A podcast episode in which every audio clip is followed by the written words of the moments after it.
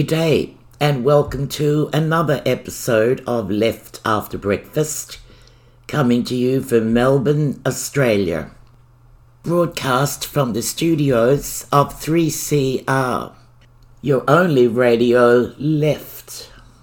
My name is Susanna Duffy. In this episode of Left After Breakfast, we'll have a look, not too long a look, I promise you, at the results of the referendum without me breaking down and weeping.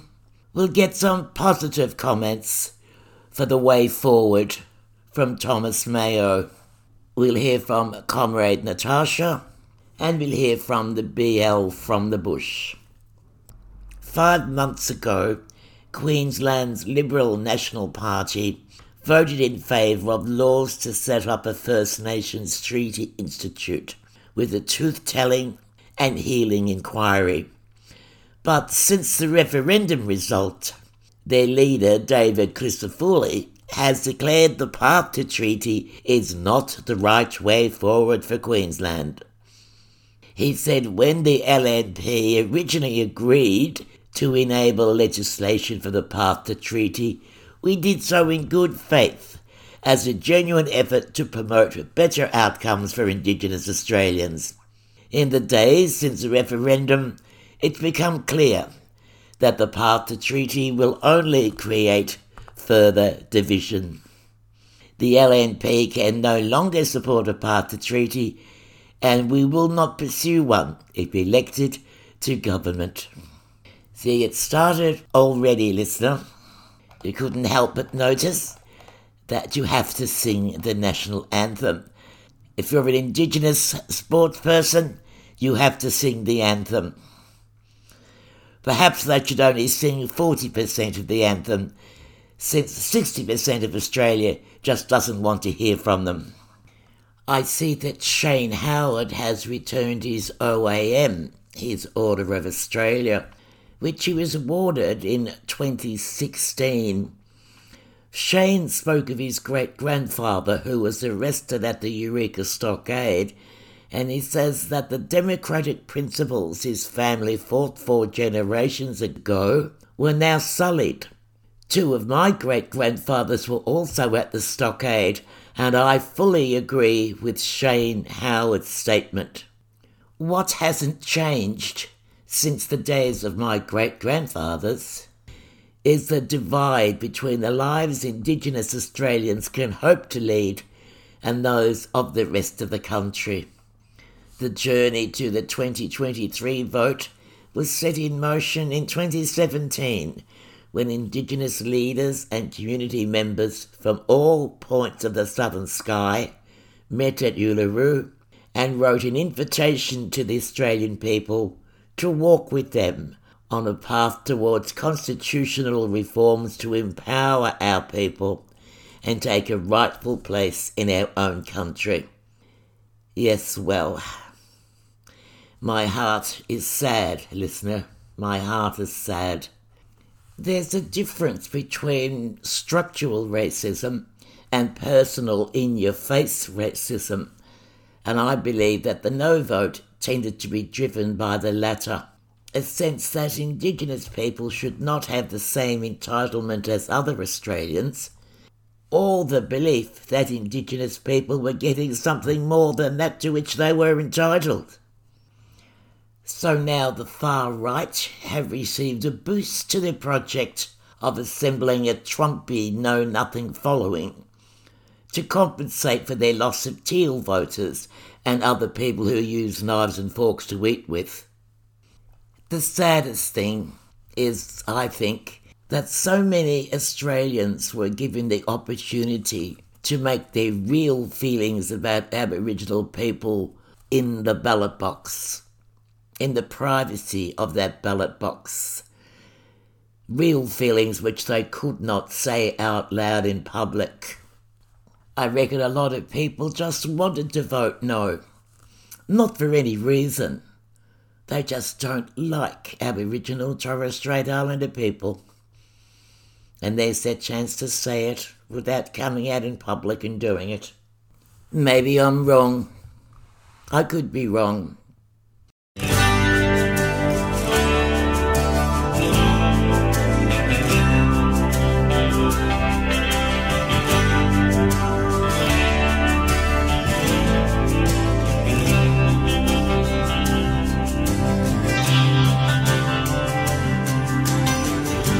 Blow down empty roads, carried on the wind.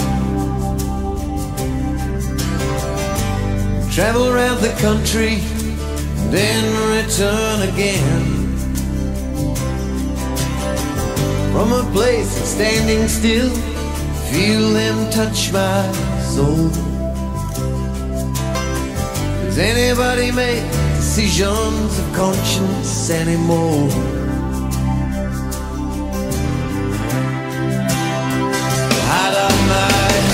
Country, never surrender. Better keep believing.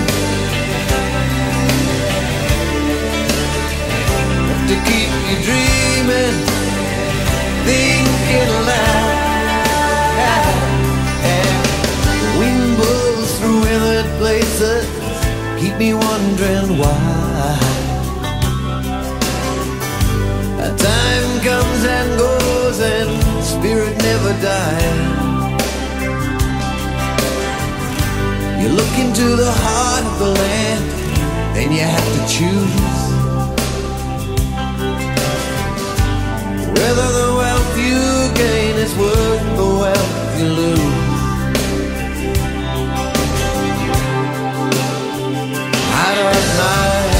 Country, never surrender. Better keep believing. Have to keep you dreaming, thinking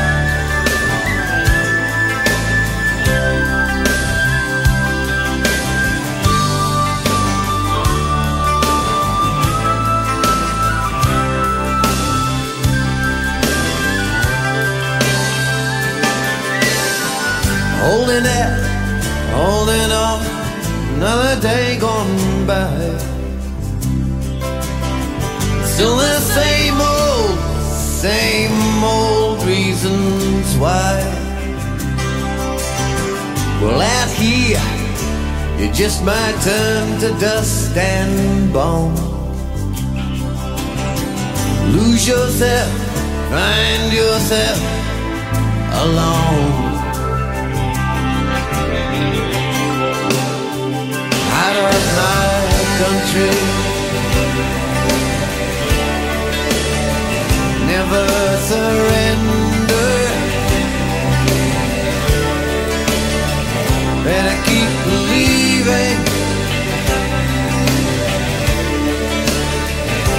To keep you dreaming,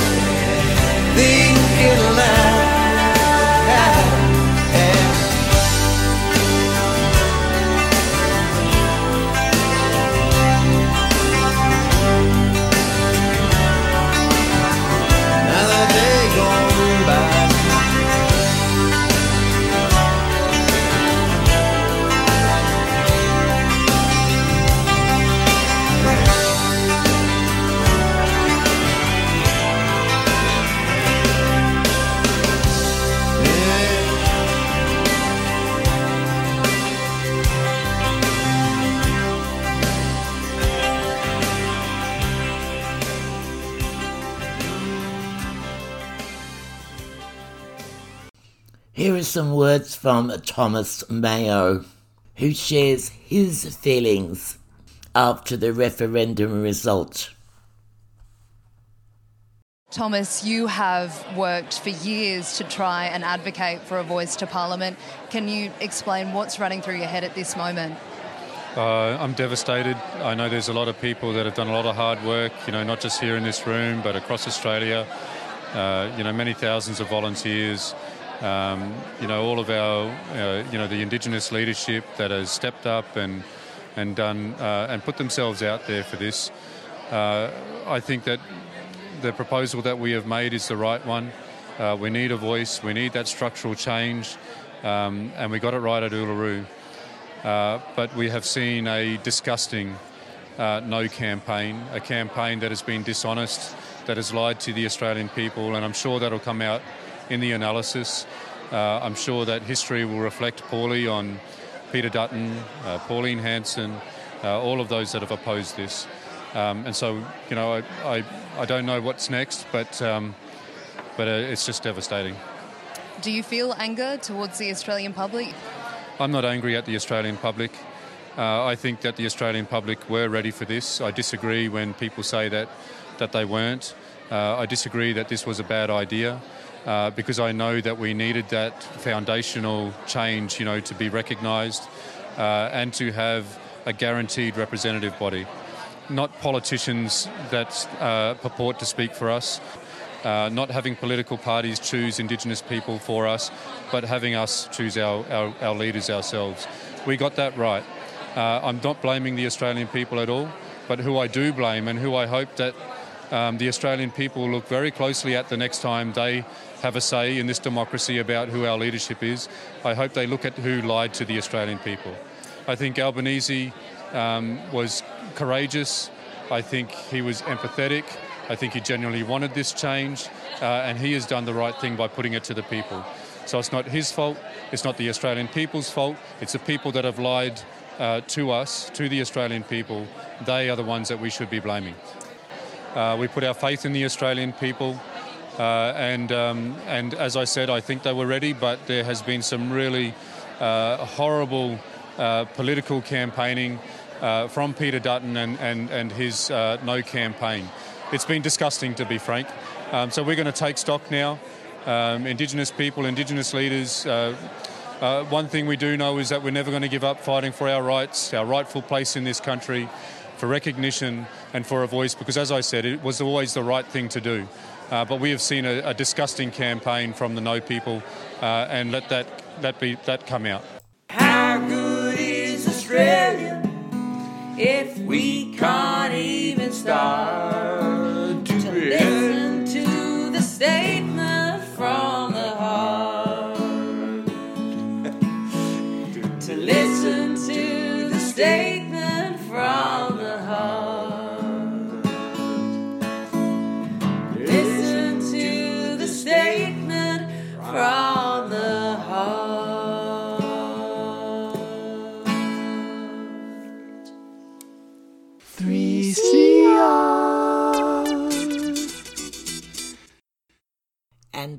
popular demand, we bring you some more working class poetry from Comrade Natasha.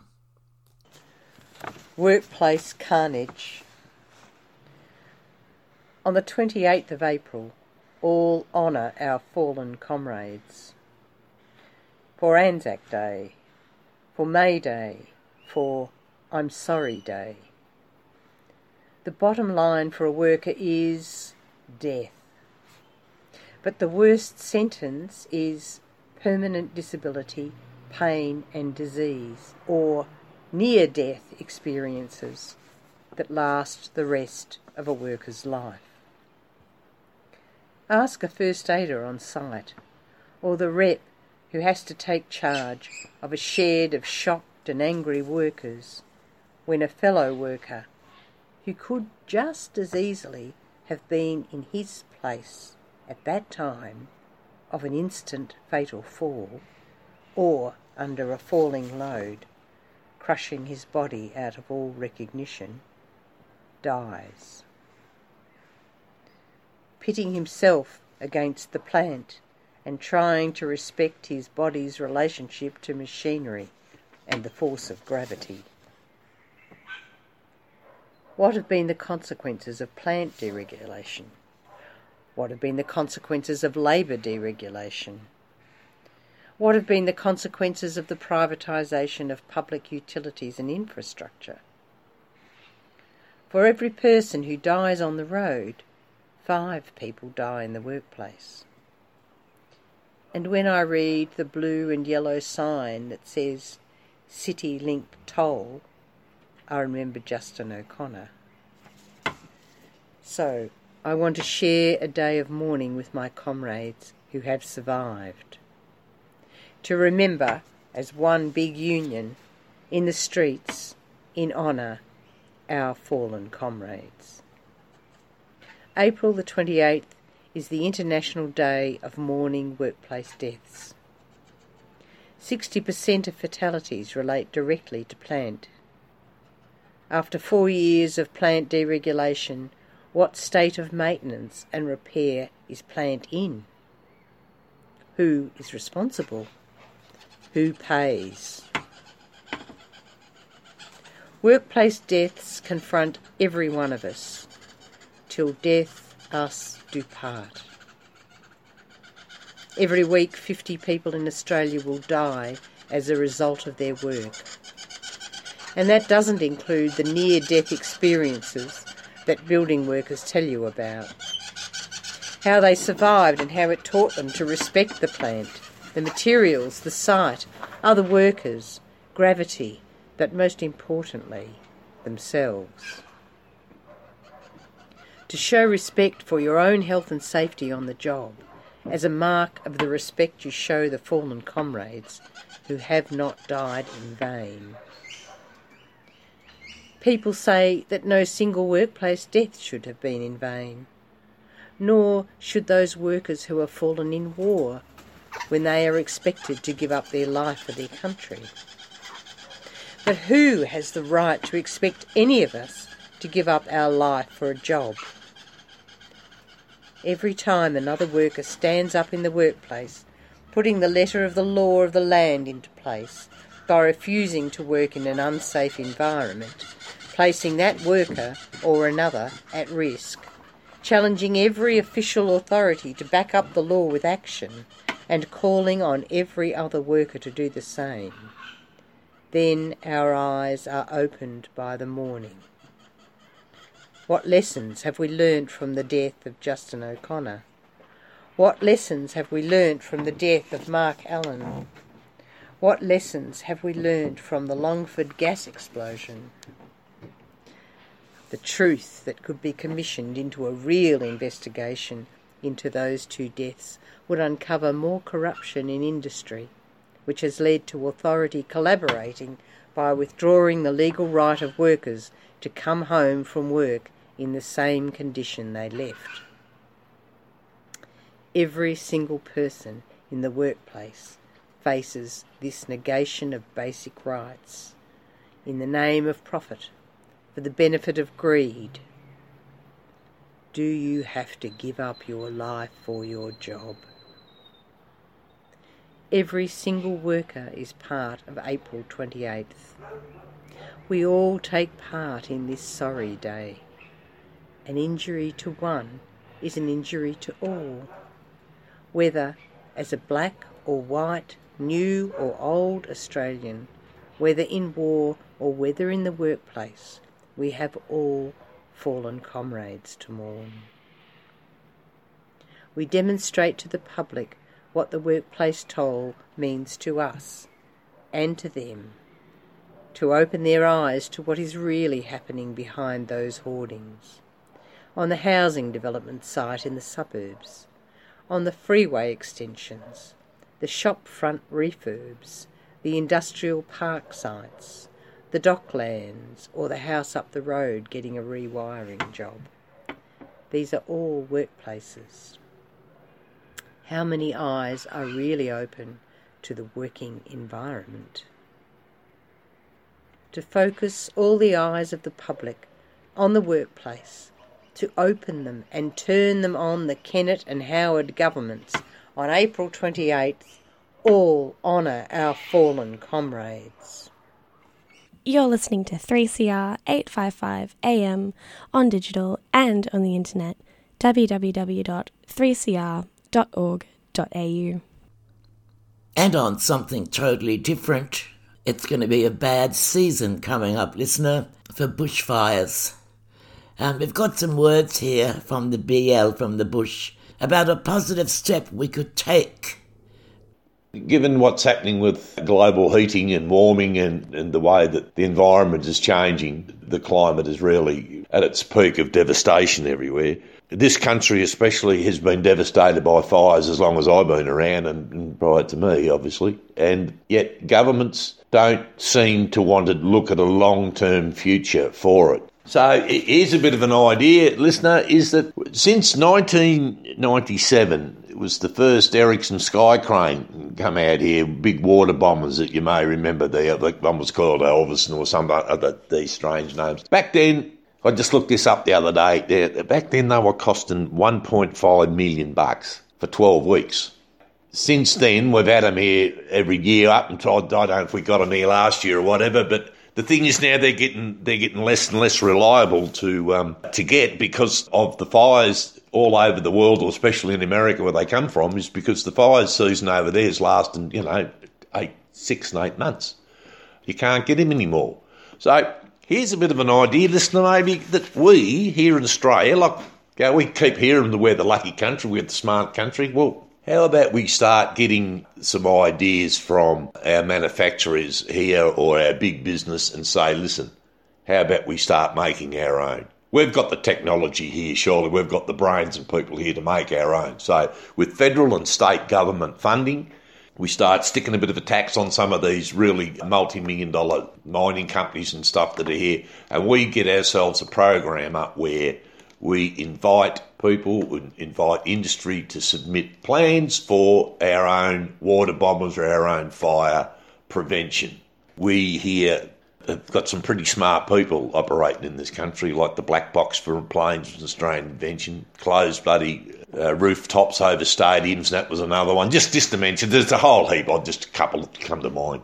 I'm sure that, that if we put the word out, put business with government and get this up and running, get the manufacturing in it, we can build our own.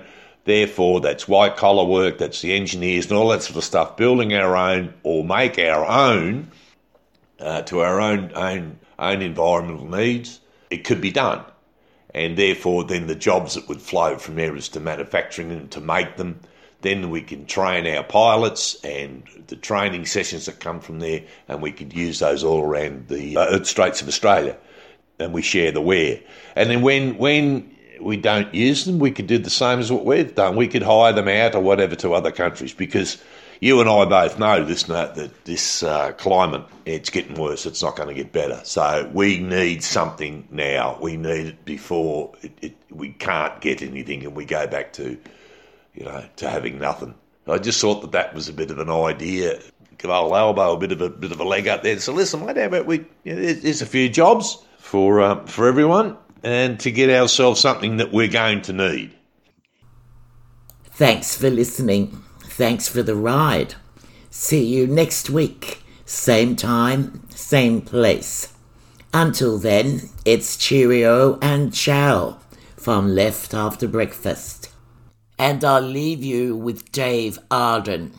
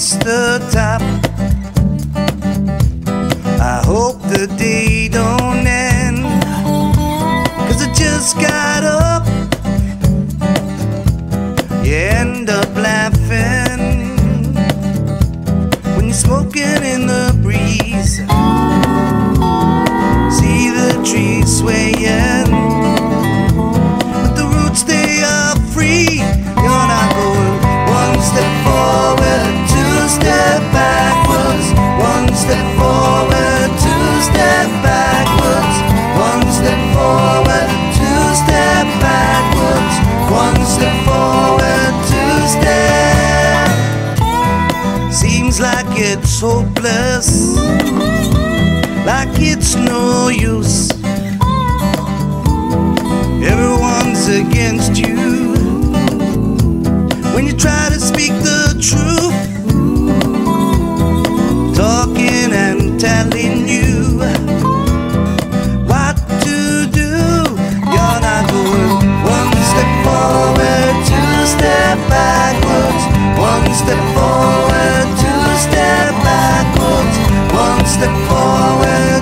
step backwards, one step forward.